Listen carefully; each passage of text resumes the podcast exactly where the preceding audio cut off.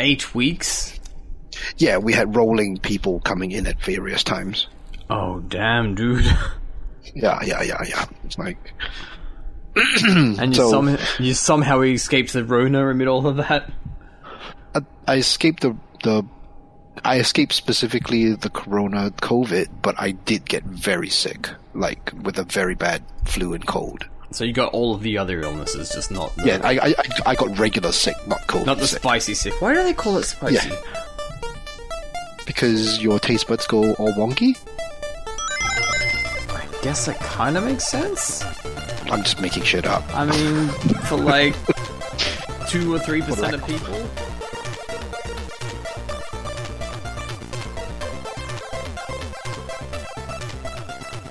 Player 2 Pixelcast episode 88. I am your host, Tim Henderson. Thank you, everybody. I had a short reprieve, and now we're all back together, I guess. We're coming in hot. We're coming in early because it turns out I can't count. We're recording this about a week earlier than we would. Basically, I forgot I had a holiday coming up, and I was like, oh shit, I will not be home to record this at normal time, and doing so from hot- hotel room may prove difficult, and also I don't want to drag my microphone around. Um, Ken, have you ever had to drag a microphone around? No, but I mean, you do realize that this being a podcast, you could you could have like not we could have not given that detail, and nobody would have known.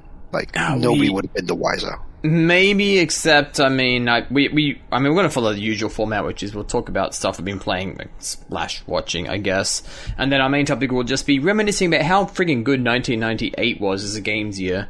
But um, yeah, the the main reason is that um, I would definitely be talking about Stray if not for the fact that I haven't played Stray yet. But if we recorded this at a normal time, I probably would have finished playing Stray. Um, Yeah. but that's all internal knowledge that goes on inside my head. So yeah, Ken, you're probably right. Yeah, that's right. The the, the magic of like sh- um you know scheduled uh, uh, uh, uh, uh, posting of things. Yeah, and Nobody would have known. or maybe cared. I don't know. I'm looking forward to Stray, and hopefully my feelings will stay the same a week from now. Except that I hopefully that'll be I enjoyed Stray because I'm definitely playing that game. Um, but not at the moment. Although you know we're just going, we're going super fast. We're going super loose. Um, Ken has been a social butterfly, which means we're actually breaking our own rules. Um, Ken, you went to the cinema and saw that Top Gun thing that everyone's been raving about. Yeah, I did go and watch Top Gun. Um, in the cinema, in a proper cinema, which I haven't been to. Um, So exciting! I haven't done that myself in years. years now. Well, well, yeah, absolutely. Well, COVID was definitely one part of it, but also I've had multiple babies over the last three or four years, so I just haven't been able to get into a cinema, um, just just because of um, child caring responsibilities. I think I think the last movie I might have watched was um one of the Avengers, one of the final Avengers. I can't remember which one. I think mine was Infinity into the War. Spider Verse. Endgame. Yeah. Oh, wow, that is that is even. That is. It came like out in Japan late. Like it was Oh, right, half okay, a year to a year enough. behind everywhere else, but Yeah, but um, I've I've had a recent bout of human socialization. That's the game I've been playing. Just I've had you know guests rolling in multiple weeks, and some of them have been very very kind and offered babysitting um, um babysitting Yeah. uh, services, and then so I've been able to go to the cinemas with uh, with my partner. So yeah, we've watched uh, two movies in the past two weeks. Uh, Top Gun and uh, Everything Everywhere All at Once. But uh, Top Gun, it's it's very Top Gun. It's is it? I, I've I've had one work colleague. I don't know. She's probably about fifty, and she was raving about it to me. Um, and If- as with most Japanese English teachers, her English isn't quite perfect, but you know it's it's pretty up there. And she, mo- she she straight up just said she watched it for Tom Cruise. She's like, he's actually pretty old now. What is he like, almost sixty? But his his shape is still very good. I think were his, her exact words. well, there's a few things I genuinely really liked about uh, Top Gun Maverick. One, um, practical effects are pretty Oh. amazing. Well, yeah, well, because actually, a lot of the fighter jet scenes were practical effects, like as in filmed in in situ in a real plane. Damn. um, and it really adds a lot to the physics of it. So, um, all of the new cars had to go under had to undergo zero G, not zero G, but like heavy G uh, training. Um, yeah. um, Tom Cruise apparently designed his own fighter fighter pilot course for the cast. Of um, course. together, of course he did. and and because oh, it's just if you read the IMDb page on the trivia, it's just so much stuff about the production is just amazing. Is genuinely amazing, and I'll you know touch at least I'll touch on one very very amazing thing uh, in a little while. But Top Gun Maverick is very Top Gun. Uh, Tom Cruise's character remains the same. Well, You'd hope so. It's literally the name of the movie at this point. Well, as in, you know, like how in the original Top Gun, he's this like rule breaking, you know, for lack of a better word, Loose a maverick, cannon. like a maverick. He's a loose cannon, and he remains a loose cannon. And he's like in in in the in the narrative, he's also like in his late fifties, early He's into 60s, his and fifties and he still hasn't at all matured. Yeah, he has not matured. well, he's matured a little bit, but he's still that loose cannon, right? So it's still him doing whatever the fuck he wants, um, in a very expensive equipment. and it's constantly about him doing whatever, whatever the fuck he wants in very expensive equipment. And people Ah. either, people either give way to him because he's so good at it, or people are just, or people are super annoyed because he's just blowing shit up. Um, so it's very Top Gun. If you're down for Top Gun, it's very Top Gun. Um, Is there is there homoerotic as shit volleyball well, yes, or a substitute scene with another sport? yes, absolutely. There is a gratuitous topless scene. Well, not topless, but but there, there's a gratuitous sport on the beach scene. That This that, time that definitely counts. Yeah, there's there's but this time there's men and women. Um, and they're playing American football. But there is like you you know the story beats, right? He's gonna he's been asked to do a job that he doesn't want to do. Uh, Um, he proves that he's better than everybody else. Um, and everybody puts their faith in him, and he prevails in the end. That's the whole story. And do they But- do they have a you know one or two like big pop songs that they've licensed that they just use like five, six, seven times throughout the movie? Uh, they use actually a lot of the original, well, the original soundtrack. Well, this movie's going to take my breath away. Yeah. Oh, yes. And, you know, all the way to the danger zone. Damn. So it's good. I mean, so if you're looking for deep plot and character driven performances and character development, this is not it. It's probably the But- other movie you're watching.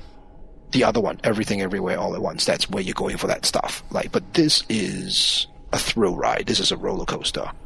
Um, you know what you're in for. It's fighter jets and people in, like, various types of army dress. Um, Yeah, I've I've heard like so many like it's weird seeing this movie like kind of going oh wow they're making a new Top Gun I guess I'll watch it before before it's done and it's like just gradual like spike of people going this movie's actually kind of awesome. It is like again because of practical effects. I think everything it feels weighty. Um, it doesn't feel like CGI. It doesn't. Well, it isn't like CGI. I guess it's like nice to remember what that feels like. So uh, there's a lot of weight to the action scenes. There's a lot of weight to you know, the sequences when they're in the aircraft, which is a lot. They are in that plane a lot. Everybody's in every plane a lot. Um, you were making me want to like move back to Korea to watch this. Oh, my had those God, like like- dumbass like 4D cinemas with the seats that like kind of swung around everywhere, like Yeah, yeah, blew yeah, air in your face. Yeah, yeah, yeah, yeah. No, that would be that would be pretty that would be pretty epic. Um, so there there's a whole bunch of stuff that is like production wise, which is very interesting. Like one, apparently this movie was filmed in like 2018, 2019. I can't. So yeah, I believe that actually. So everything actually happened. Yeah, but the, so the movie's actually three years old, but it still Mm-hmm. holds up. Like you look at it, it's like okay, like like all the references are to 2019. Like the movie is talking about events that happens in 2019. That Um, kind of makes sense because I've, I've read a few, th- I say a few, one or two things now that say like part of our problem with like COVID is like at its worst it's ever been, and we're kind of ignoring it. And a big part of it is like all pop culture is just like acting like it never happened. Yeah, yeah, yeah. like you go And back then, to your um, bubonic plague and like it was in all of like whatever their equivalent of the media was, but now it's like all of our TV shows and movies. Like no one's ever wearing a mask. There's nothing ever going on. Yeah, and uh, like I said, there's a few things I really like about the movie. One, um, um, the bad guy is just generic bad guy, which is great. It's not like this is Iran or this is some some made up Middle Eastern country. It, they Is he like even. just is he evil just because he wants to fuck shit up? Because that's my favorite type of bad guy, and we don't get no, no, the bad guy is just like the bad guy is just um they are building something and we want to destroy it. That's it. And we don't know Alright. who the bad guy is. Like we don't know who the bad guy is. We don't know any motivation of the bad guy other than they're building some shit and we don't want them to have it. and we want to blow it up. All right. Yeah, yeah, that's it. Like that's the bad guy, and you don't. There's no um, reference as to whether they're Russian or North Korean or like Middle East. Like it doesn't matter. Like it's generic bad guy. They just call it Rogue Nation.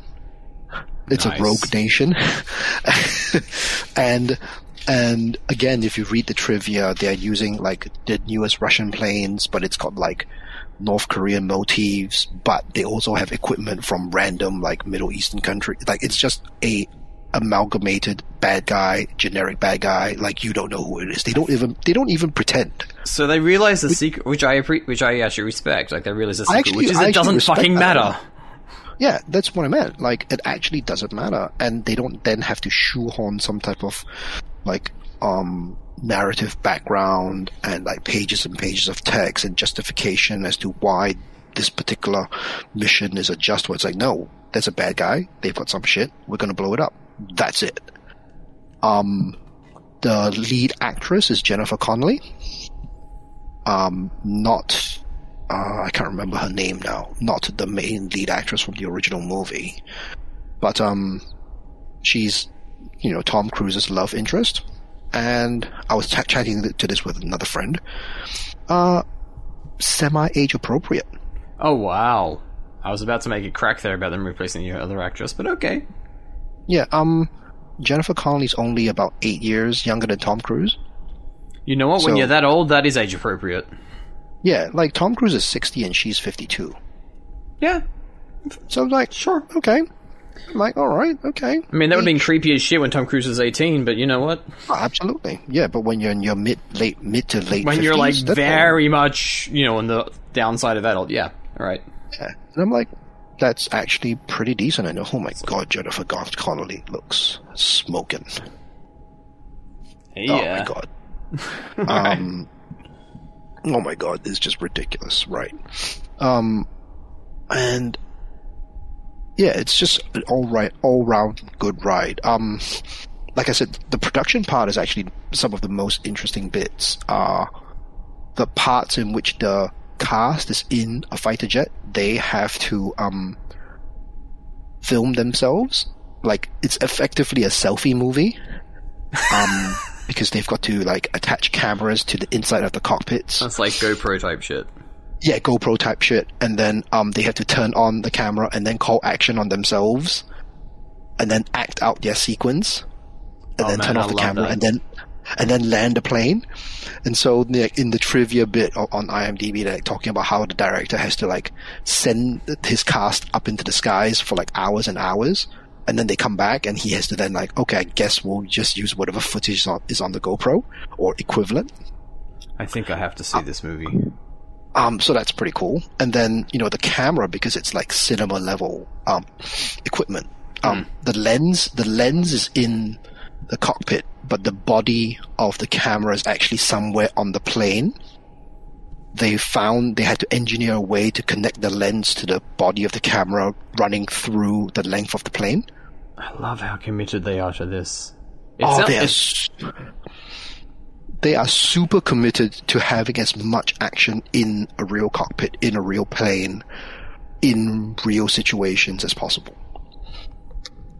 And by all accounts, it seems to have paid off. I mean, I've for a very long time, pretty much since I got spat out of university, I've walked away with the belief that story is not as important as we think it is. It's not unimportant, but it is there to glue everything else together. And how like how well done everything else is, and it could be deeper, it could be like shallow. Yeah, I think But like in this the, case, the craft is incredibly valuable, and it sounds like the craft here is Oh, yeah. just fully committed. yeah, very very committed. I mean, and then you read all these all this trivia about they found the original camera crew from the original movie to work on this movie too as sort of a like let's get the band back together. Back together before Like, it hits again. and then and yeah, and then they went to some of the locations in the original movie just to film there for this movie. Um, so it's just a lot of like, yeah, you're right. It's like the movie making craft is re- they paid a lot of attention to the craft of making the movie. This, so I think they recognized pretty early on that the story, the narrative, yes, it binds it all together, but it's a fairly straightforward, fairly um, uncomplicated uh, plot. But so let's this make the execution as awesome as possible. yeah, absolutely. The execution, and I think that's what people are loving. It's like the execution is just top notch. Like, it's probably not. It's not as good as like Mad Max Fury Road, but it's kind of that same sort of vein where mm. the narrative is fairly straightforward. But they're just stacking one action scene on top of the other. Like, Just doing that, and then just paying just- Yeah, and then it's just really paying attention to the tempo and the beat of the action scenes. They're paying attention to, you know, camera angles and, and, and audio and that sort of thing. So the craft of making the movie is just really comes through. Nice. And So- I'm, I'm, I'm going to have to pull you up there because you said tempo and beat, and that's like a nice little lead in. Because um, there's only literally just this. I don't know why I've had. Actually, I do have some idea, but like I feel like I've had less time for games than I even should have. Because I, I finally, finally wrapped up um, Metro Exodus on the weekend, Oh yes. and th- and that that game that game is still very good. Um, but I also like Googled how long it's supposed to take to finish. It's like 15 hours, and I'm like, I was playing that for like a month exclusively. yeah, you probably, yeah, made it like overstay its welcome. I mean, I probably put a couple that because I the way I play, but still, like I was like, I'm playing. Where's my time anyway? So I finally got the wrapped up. So like just earlier today on, I was like, oh, I've got other stuff on PlayStation Five or Switch or whatever. I'm going to play something else, and I'm waiting for said code to stray, so I don't want to get too committed to anything. And I was like, hmm. oh right, they they dropped that demo of Metal Hellsinger, and I was like super curious about that game. And being a demo, I don't have to worry about like getting too into it because it won't let me. Yep. So um, for anybody who wasn't paying attention either to, you know, the not E3 event was basically E3 except without the name, or for that matter, our episode about it a couple of shows back. Um, Metal Hellsinger is a, let's say, serious Sam-esque first-person shooter with a metal soundtrack meets Dance Dance Revolution. And before you like freak out at the Dance Dance Revolution um, mention, it's it's basically like it you keep a beat, and I was like Yep. I was like these trailers look amazing. I have to try this, but I didn't fully understand like how that beat would work. And it actually turns out it's incredibly straightforward, which is why I specifically mentioned Serious Sam. I guess maybe original Doom might be a decent comparison as well. As like you'll be in a like yep. arena-ish room, kind of connected by corridors with like shit ton of enemies around. And there are like layers of metal going around, and the better you do, the more layers of the music coming until you finally get the vocals. But as music does, um, it has a beat, and the it, you can fall in and out of rhythm with this game. But the trick that I've learned in the you know thirty minutes I spent playing this was that you want to fire your gun as you find yourself tapping your foot. Like this is your best way to like handle this game. Is Okay, like okay. just find that beat. So and it. I'm not sure how the full game's going to pay out. It's super fascinating, and I actually like the music and the aesthetic, and it is actually a lot of fun so far. But I feel like this is a game you could like fall into and out of rhythm, rhythm with a lot. Yep. Um, but how, like, my, I think maybe even how much damage your shots do. Definitely how much points you get from them, and you get a score. At the Yeah, I was gonna say yeah, because I was gonna say, is it is it based on like does your damage get output get better or improve if you're playing to the beat, or is it just I would need to go and play it again. I think the damage may actually be affected, but definitely the points you get, and also you kind of like mm. charge up a special meter as well. And that is definitely, definitely benefited by you being able to shoot like in time, which creates this kind of like, and also like execution moves as well. Like if you get like, I think the new Doom games, you can kind of get those finishing moves. you have to like do that in rhythm as well, and then you kind of get a like health boost if you're like down in health or whatever. Um, Yeah.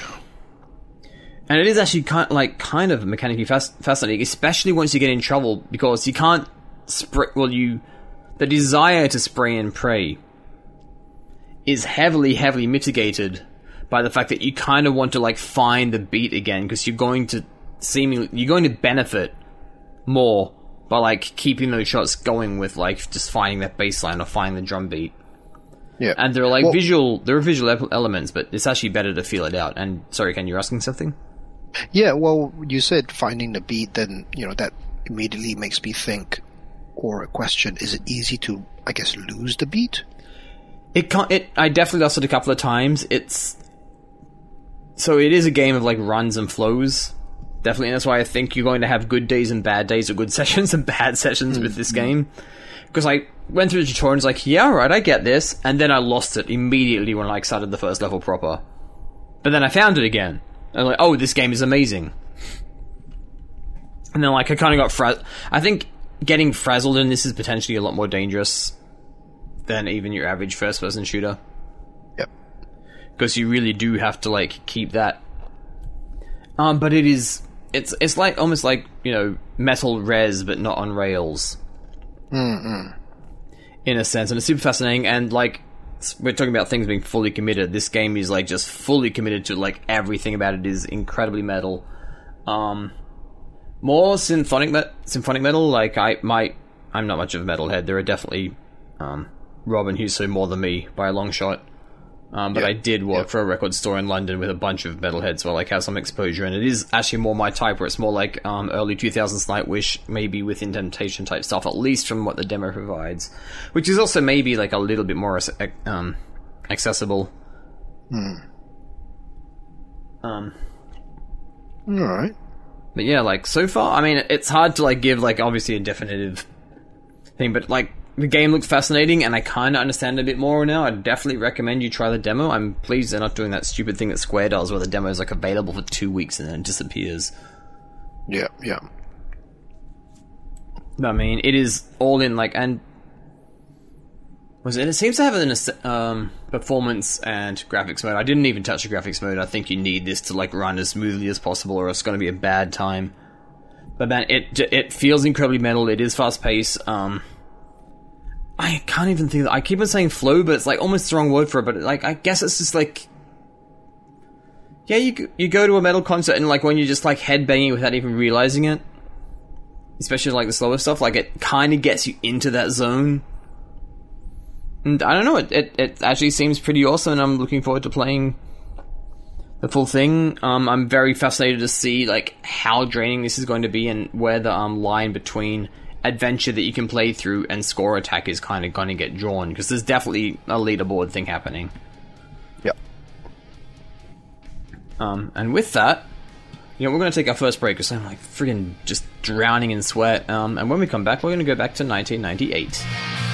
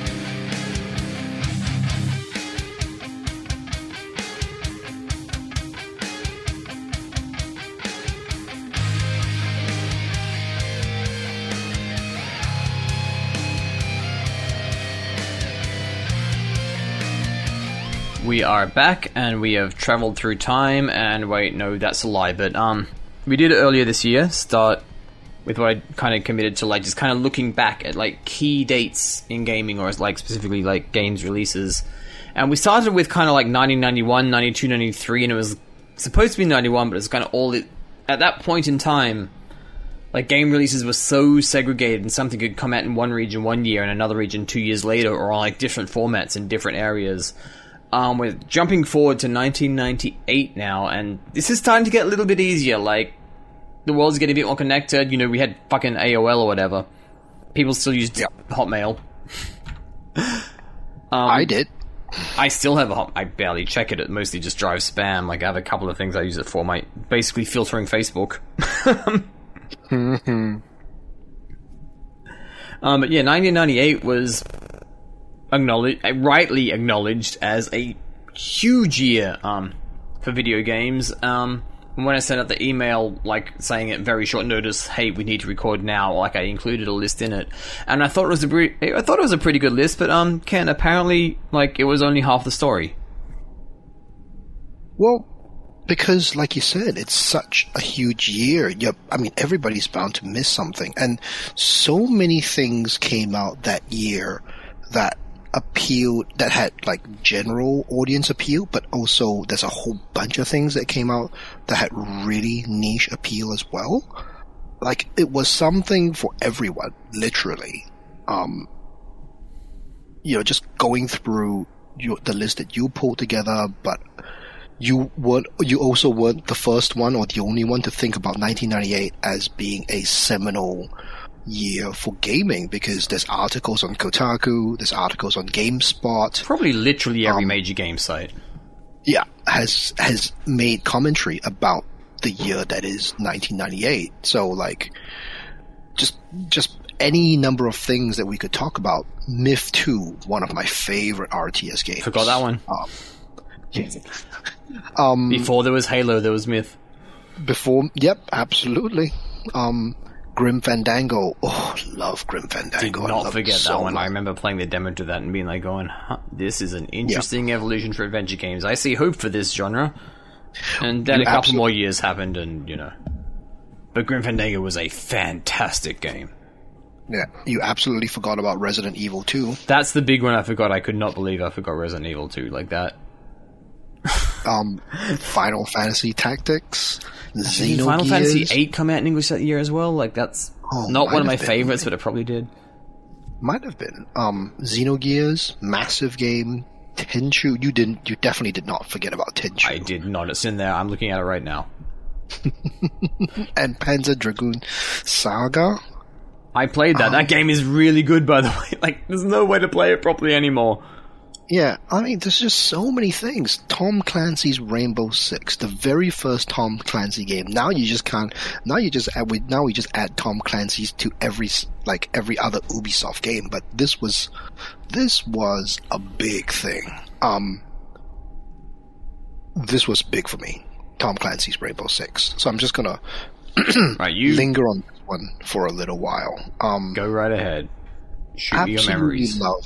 Oh, I absolutely love this particular game because up until now there was very few games that tried to do like realistic esque, realistic esque. It's not really realistic, but realistic esque damage. So one Hmm. shot could take you out. Um, one well placed bullet could take somebody out. There's no health bars. There's no um, there's no armor or shields. There's no um, none of that stuff. A bullet from a pistol is as lethal as a bullet from a sniper rifle if it hits you.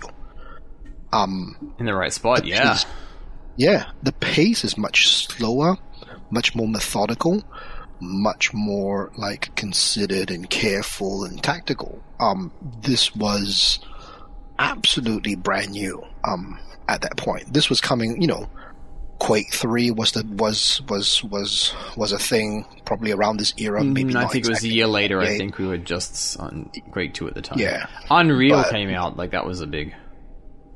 Yeah, but we're thinking about those games where there is armor. You- You're picking up armor, you're running around, you're. Yeah. bouncing, you're rocket jumping, all of that stuff. So this game just slowed it right all the way right down, and into realistic lo- locales as well. A warehouse, a airplane, uh, like boring real world places, um, rather than fantastical uh, sci-fi or fantasy inspired sp- stages or arenas.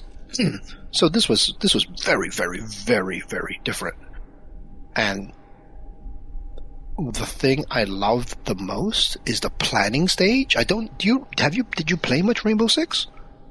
Nope, and um, I, I to this day, I'm gonna have an ironic story, but it's like have like anything that like gets too military hoorah rah, like I hate. On principle, there are some things that it kind of breaks through, but like that's an immediate repellent for me. Oh yeah, I mean, I'm probably on that on that end of the scale myself now, but this was during the time when it's. This like, is before it took over all the PC gaming. Like two years later, and all the PC gaming was World War Two. Yeah, absolutely. But this was so in a game.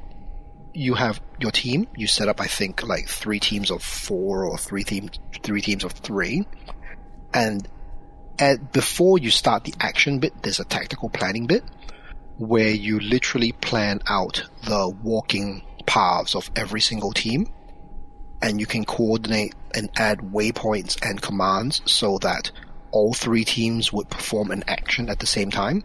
So this team enters from this door, this team enters from another door, they all wait at their located points. You press go, um, action. I can't remember what the go, go, go word was. They all would then perform their relevant actions. One team might throw a flashbang, one team might move in, one team might put something else on the door. Mm-hmm. You are planning every single step of your movement for yourself and your team before you actually go get to the tactical shooting part of it. Um, the ex- execution is almost like just a footnote. Yeah, that's right. Well, then you have to after that you have to make sure that you know you're accurate and hmm. because the enemies will, will, will, is is extremely lethal. You know, you're, ex, you're you're as exposed as the other person. But it was a completely different um, approach to gaming. It was sit here and look at this top-down 2D map for the for, for like a good 20 minutes before you actually play the game because you're planning your routes, you're planning your your blind spots, and you're anticipating where the enemies might be. And you're planning, planning, planning, then you actually go to the execution stage where you're, where you're then in your, in the first person shooters, you do all the standard first person shooter stuff. And on to the next thing. Like Rainbow Six has lost all of that now. um, with the, with the current, you know, with the current uh, yeah. free to play, that all of that's gone. Uh, it's still sort of like a semi, um, realistic esque. You know, like guns are still lethal, but you know it doesn't have that same. It doesn't it, trust you to have patience anymore. Mm, yeah, absolutely, and so much of that stuff. Like this game was was turned, created a whole genre. It literally created a created genre. a subgenre, definitely subgenre. All right, fair enough. A subgenre within a within a larger genre, and it had dedicated fans. Yeah, this. So yeah, like looking at all the big ones for me, um, this was like one of those breakthrough things where I remember like looking at the preview coverage of Metal Gear Solid and being like, this is so not for me. But then like all of the reviews like started like rolling in, and this was a, around about the same time I'd started like paying attention to and even buying gaming magazines. And those brief moments where I got to dial up and take away the phone and go on the internet, I was looking at gaming sites and reading the reviews. And it was actually a long weekend family vacation we took our PlayStation with us. Because of course I did. That's the kind of 15 year old or whatever I was. And just rented Metal Gear Solid and mercifully, mercifully knew that I also needed to have a photocopy or something of the back of the box. and completed the ever loving shit out of that game in like an overnight gaming session. Wow. Like, it's not actually that long. But man, that was like, like I did not expect to get that into it as I did, but as it was maybe the first game where the story actually really mattered to me, which sounds silly because there is a lot of st- silly stuff in Metal Gear Solid, but also like it has very serious themes presented in very fun and interesting ways, I guess. Hmm. Um, but that, like, I just did not see that coming. I was like, you know what? I'm going to give this a shot. It's just a rental. I don't rent stuff very often. Yeah. And I was yeah. like, oh wow, I need to. It like that Tenchu game I played earlier was not just like a one-off flash in the pan. the stealth stuff's yeah. gonna be pretty fun. Yeah. Um, there's a bunch of other things which came up. I mean, I really loved Battlezone for a little while, but to be honest, I didn't play that much of it.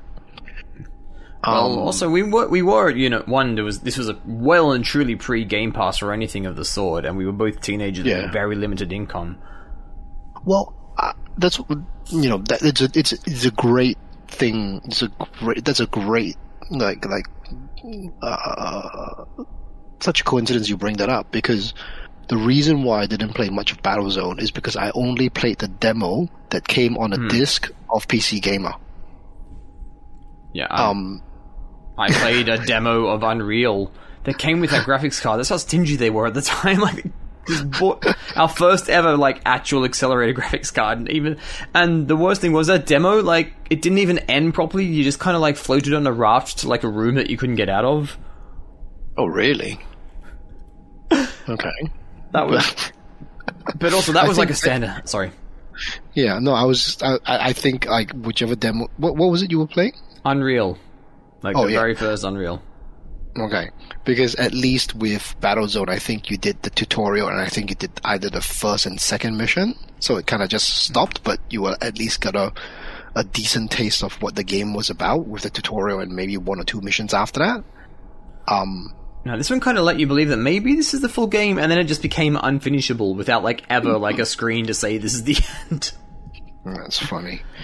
Um, It was it was Yeah. wild though because um that I mean graphics cards at that point were still like almost a novelty, so everyone was a big deal. And even then, like Unreal did not run, run, run super great. But this was my first time of like realizing something that did not look great in sprint when you saw it running was just mind blowing.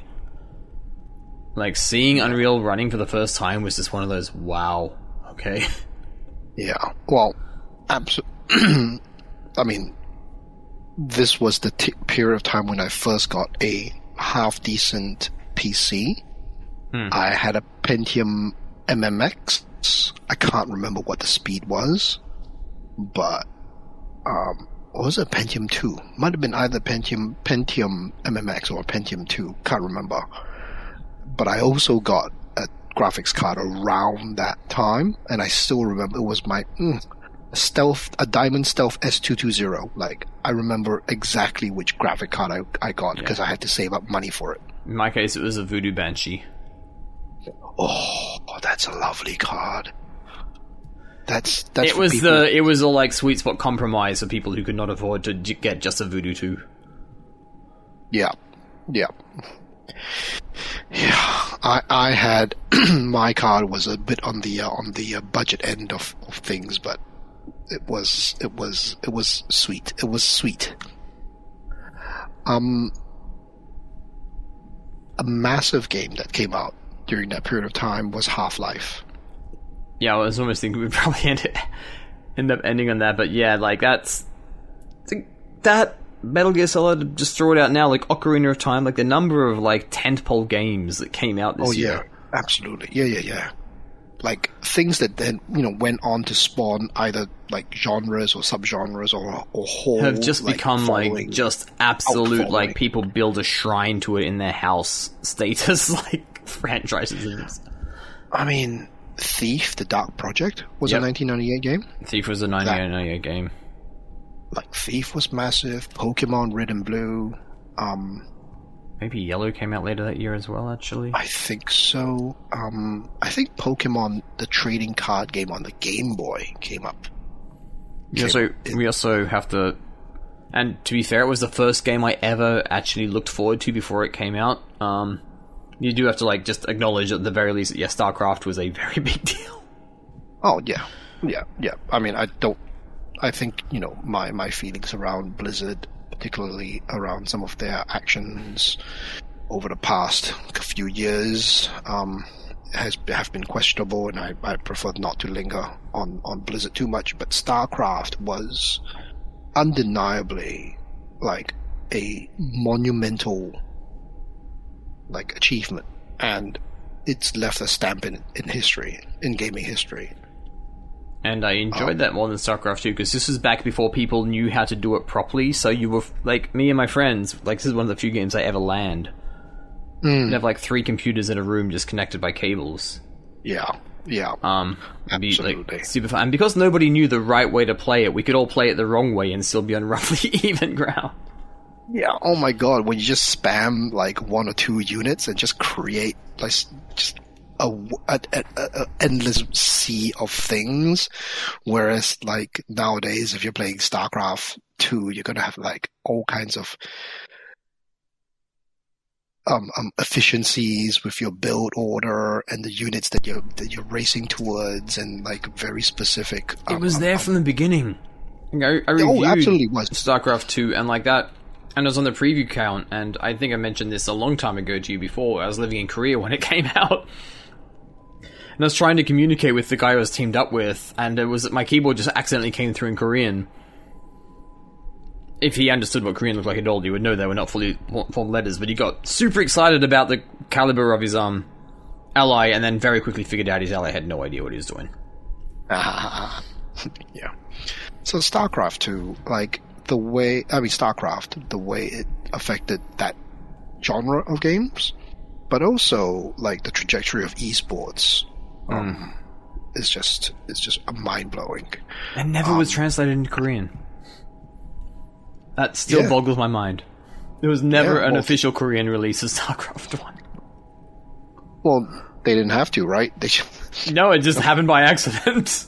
it just happened by accident and people were more than happy to pick it up and this became a thing. I remember articles being written about like before days of streaming where you can watch like po- um, StarCraft matches on TV in Korea.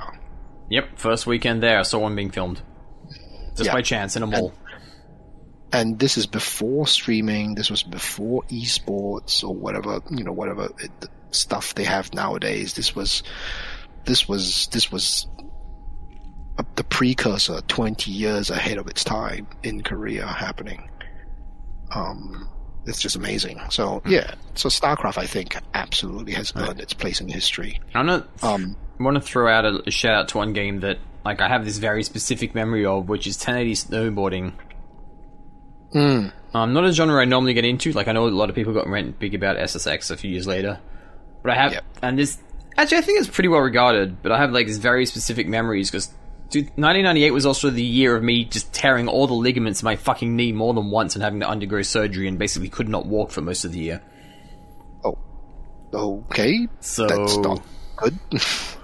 That was a good year to be great. Good, good choice of year if you like going to be sitting down playing video games a lot with like no say in the matter. I guess. Um, but I have very specific memories of a friend. I'm like renting that out. And I just coming home when I like my leg was in plaster. I just kind of had to have it up, and like I mean, like this game is actually super fun. if I go back to that, I'm sure it like runs at like 20 frames a second, but weirdly, that is my Nintendo 64 game of 1998. None of my friends, literally nobody in my core group who had a 64 bought Zelda Ocarina of Time. yeah, I did Well, not play I- that well, until years later. It's actually very good, but I did not play that until years later. Yeah. Oh, I still haven't played it myself. Um, I never, I didn't have a console for for a very long time, and I never got into Ocarina of Time. Like my first proper Zelda was um, Wind Waker? Wind Waker. Yeah, I have very fond memories of Wind Waker, but um, that was my first proper one. I once they fixed the sale on the um, Wii U version, which I really hope they just kind of just go fuck it and throw that in the Switch. I think I prefer Wind Waker to Ocarina now, but man, like again, what a fucking monumental game! Like holy shit, like Half Life and Ocarina and Metal Gear Solid all came out in the same year. Yeah. Oh, and and like we've just discussed, StarCraft as well. And the funny thing um, to think that Sin, like, there was this brief point where we were like wondering between Half Life and Sin, and like there, there- there were these two Titan first person shooters coming out at Christmas. yeah. And I played the demo of Sin, and I really enjoyed it. And I played the demo of Half Life, and I didn't click with it. Um, Yeah. and then I eventually played the full versions of both, and I like didn't play past the second level of Sin, but like Half Life just got its teeth right into me. Oh, Half Life was so good. Like, let's spend a bit of time talking about Half Life. Again, appreciation for like patience, I guess, like that opening sequence, and like just like trusting that you don't need to shoot something right away. absolutely, and oh, that train ride! That train ride is just that particular style of opening is still being used now. Yeah, the they kind of like, like- realize like just let people sink into the world. This is you can like Yeah. throw your like introductory credits. You can do some world building. You can like use this to like, introduce mechanics. Like just kind of get people used to like this is how you duck. This is how you jump. For the two of you who've never played this genre before.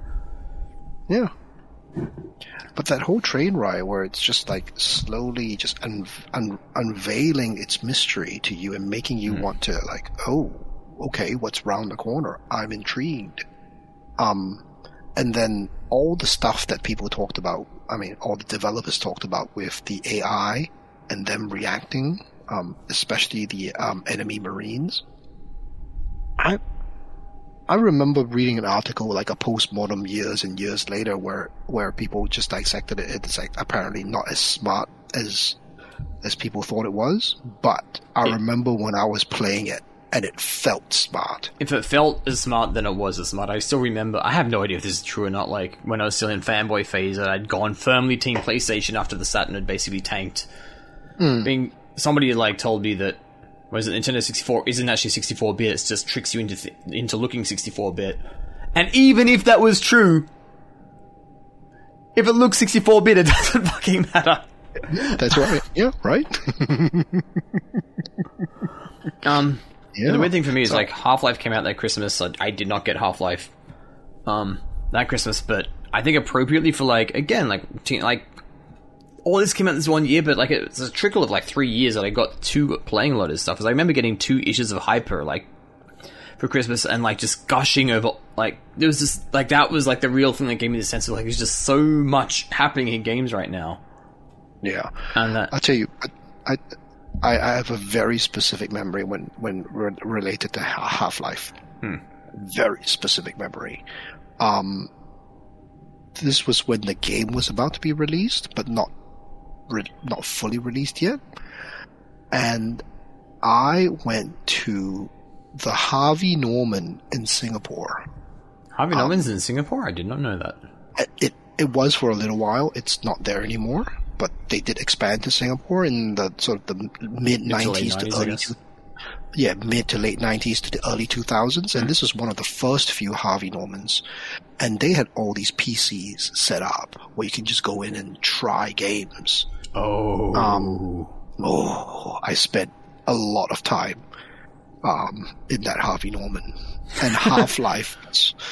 Half Life was one of the things I've tried. I tried on those on their PCs. I remember, like, I played through about an hour of the opening sequence, and at first nobody else sort of paid attention to Half Life because I was a, I was a huge fanboy about Quake and Quake Two and very different experience, but okay. Oh, absolutely. But you know, this is the this was the again, Big like you said, like shooter.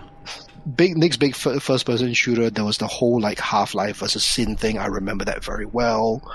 Um, this was going to be the next thing after Quake Two. Like this is you know which of these big um, FPSs will, will will reign supreme. So I was really into that fanboy stuff. Um, and I remember playing it at Half Life, and I would talk to my friends about it, and they're like, "I've never heard of Half Life. Like, what even is that?" Wow. I remember playing this like the first hour of the opening sequence and friends of mine and strangers were all sort of standing behind me watching this as I was playing through it and it's just like okay this thing as an opening sequence for a game is very very effective in grabbing people's attention and just holding on says to a it. Says a lot because that game came a few months after Unreal, and in terms of like whiz bang visual power, it was definitely playing second fiddle. Yeah, absolutely. But the pacing, the whole like resonance cascade, just this, you know, whatever it is, like dissipating or this, oh, it's a res, uh, like whatever, whatever the scientist says, and then the reactor blowing up, and then the head crab jumping at you for the first time. It just kind of builds all- interest. Like it literally Oh, slowly like- snowballs. yeah. Like it, this is this is like yeah, snowballing absolutely, and like where is it going? What's happening? Oh, here's another human. They're here to save. No, holy shit, they're not here to save us. they're here to wipe everybody out. Yeah, it's everything in there. It's like not that special anymore. But you think about like what it did, I guess, for pacing Hmm. in particular. And Oh, like yeah, again, those issues of Hyper I bought, like I still remember reading that issue of Hyper and like being able to feel how excited the reviewer was about how good this game was. Oh, it's just ridiculous. It's just ridiculous. Um, I just want to have a bit of a shout out to um, Nathan Cox because Yeah. turns out hmm? that Starsiege Tribes was a thing. Oh. That came out then as well? Damn. Maybe it did actually. Star- That lines up. The first one. Starsiege Tribes. The first, tribes. Not, that lines up. yeah, first tribes. Not tribes too, but you know, tribes. 1998. And I know, I know Nathan's Nathan's pretty mad about, hmm. well, particularly tribes too. But yeah, Well, I guess it's perhaps time we start just giving in like a shout out to the stuff that we're not going to be able to go in um, depth on. Um, I'm guessing I was a big fan, but I like Fallout 2 was probably a very big deal, and I'm sure a lot of people would still swear that is the best game in the franchise. uh, it's very good. not my fa- not, not it's not my favorite one, but I like them all. Like there isn't a Fallout I didn't like. So stuff So- like the PlayStation started to get some, like decent platformers, like actual proper 3D ones. I don't think they ever kind of cracked what Nintendo had. And Nintendo also got Banjo Kazooie that year. Like kind of Gex Enter the Gecko like did not suck, even though I did not get most of the references at the time. Um, Spyro I played because a friend we both sent the like card back to Sony, but he kept on getting sent demo discs in the mail every couple of months, and I never got anything. But like that was one of those things. I go, oh, this hardware's um getting pushed. Like we got the second Oddworld game. Just reel back again on how good Grim Fandango was. Like, my god.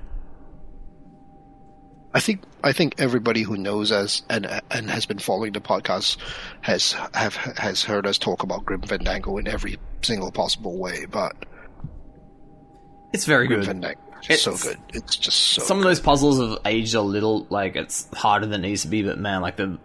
You know, they're online guides now, and the vibe of that game is just. yeah. I was gonna I was gonna say like chances are if I replayed it now I'd just be like I'll just read through and find the workaround and just solve Hmm. the puzzles because I just want to live in that space. I just want to live in that air in that You world. mentioned before, like, met, like, interviewing Tim Schafer about it, and, like, he. And I told him, like, I just want to live in Rubacava, man, and he just did not understand the appeal. Which one's Rubacava? Um, it's the, like, kind of beatnik nighttime, yeah, casino area.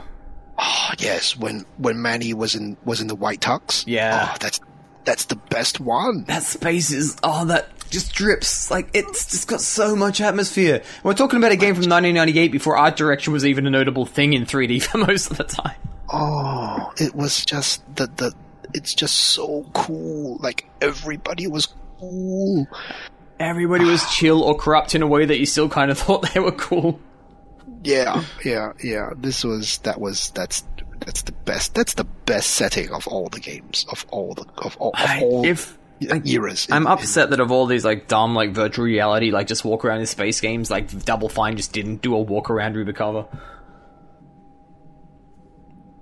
but Yeah. Um, let's wrap this up also because it was significant to me because I was paying attention. I was getting excited about stuff. We've mostly been able to keep this almost entirely actually to stuff that were actually released in Australia or PAL territories.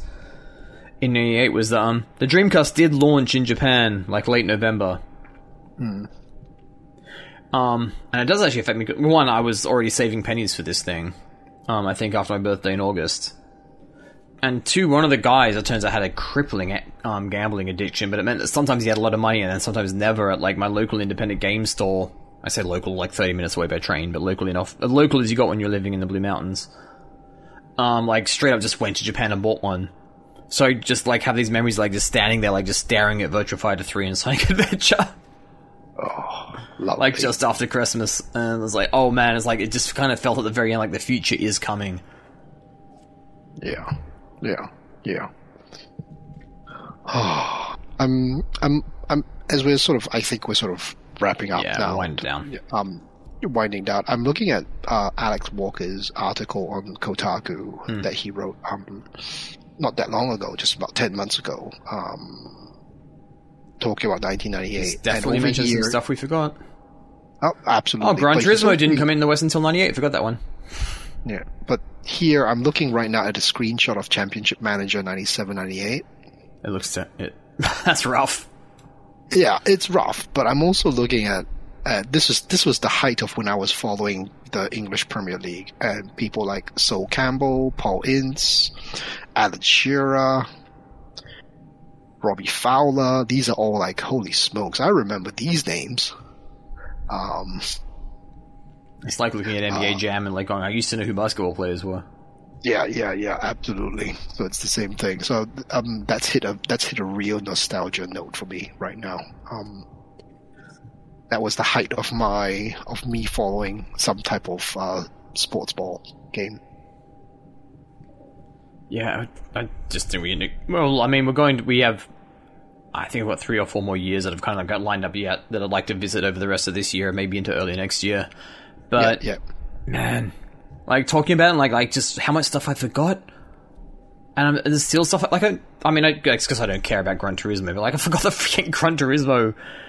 Like as Yeah. far as the West is concerned, came out. Um, F like the 64 got a pretty decent, if not very pretty, um F Zero game as well. Like it, it just doesn't stop. yeah, yeah. It does. Oh, Shogo, I included that in the list just for you, Ken. Oh, Oh, Shogo. Love Shogo. I know, I know. I, I thought you might have. Shogo is absolute, really weird game. Really dumb in, in so many ways, but loved Shogo. It's It's just so anime. it was anime before anime was cool in the West. Yeah. And transforming robots and mecha and, And just it visually looks a bit weird, just know that that engine ran really well if you had a weaker graphics card at the time. Yeah.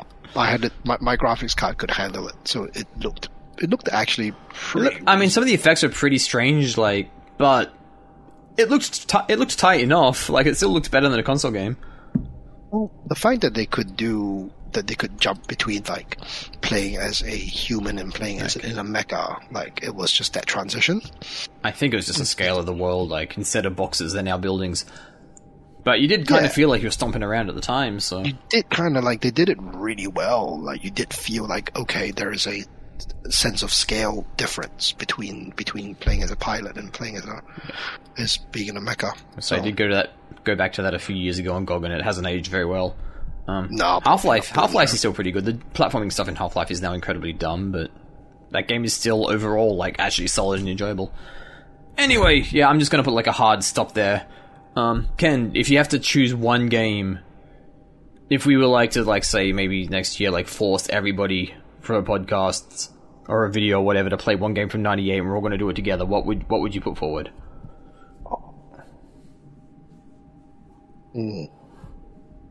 Grim, I think Grim Fandango. Just because I haven't played it for such a long time, You want to go back yourself? Yeah, I, I was Yeah, I actually thinking the same thing. And like, you guys just keep on going. I like, I would just stop. And, I would honestly just stop and walk around Rubacava for so long. Yeah, I know. I'll just be like hanging around there and just like go go play the roulette for a bit. Although, knowing that you've never played it, maybe I would actually put forward Ocarina of Time. I don't think I don't know how deep I'll get into it. To be honest, Just bust out an old uh, 3DS. You can play it in the train. fair enough. I would definitely say play that version, like because like, that it does make the, the water little, um easy uh, to manage. Yeah, but I, w- I would like to go. I would like to return to uh, Grim and see uh, Glottis for for the first time in a long time. I should check out Steam, man. That thing probably goes on sale quite often. It does. It does. It's on my wish list. it goes on sale a lot. Oh. All right. Um. Anyway, with that note, are there, are there any new things from you that we should be looking forward to on the site soon? Uh, not in the moment. It's been a it's been a bit of a dry spell for me at the moment. But um, And dry spell for people releases. can always so. yeah. Well, there's a few things like there's a few things here and there, but I just haven't really gotten into the into the sort of uh, swing of getting content created. Uh, Especially with all your guests, like two month non-stop revolving door. Yeah, yeah. We've had we've had almost two months of revolving door of guests come through. So Right. In that case, where where can we poke you? I'm guessing just your Twitter handle. Uh, yeah, at Pixel Hunt on Twitter is the best place to find me. Um, yeah, Yeah, and by the time you hear this, it's very likely that I have a review of Stray up on the website. I have no idea yet if I liked it or not. It looks pretty cool though. I'm actually, I'm, I've always been keeping an eye on Stray, just because it's like set in Hong Kong. Yeah, I it it it. I like its vibe. I think is kind of why I asked for it. It's also an interesting one because it seems like this day and date with the like upper tiers of PlayStation, PlayStation Plus. Like if you're paying for more than the base version, you get that like just included day and date. Yeah, interesting. And that's like just an. In- I guess they're going to see like they're kind of toying with how much they need to do to woo people. Um, but yeah, I hope that's good. I don't know yet. Um, I guess you can also find out. I'm on the Twitters at pretendbeard, and I imagine sometime very soon, since I'm going on a mini holiday and I have nothing but like a laptop. I might have a Switch, but nothing but a laptop. Maybe I will install something from this era that I know my Surface is going to be able to play. Maybe even Grim Fandango, because that'll just work fine on the keyboard.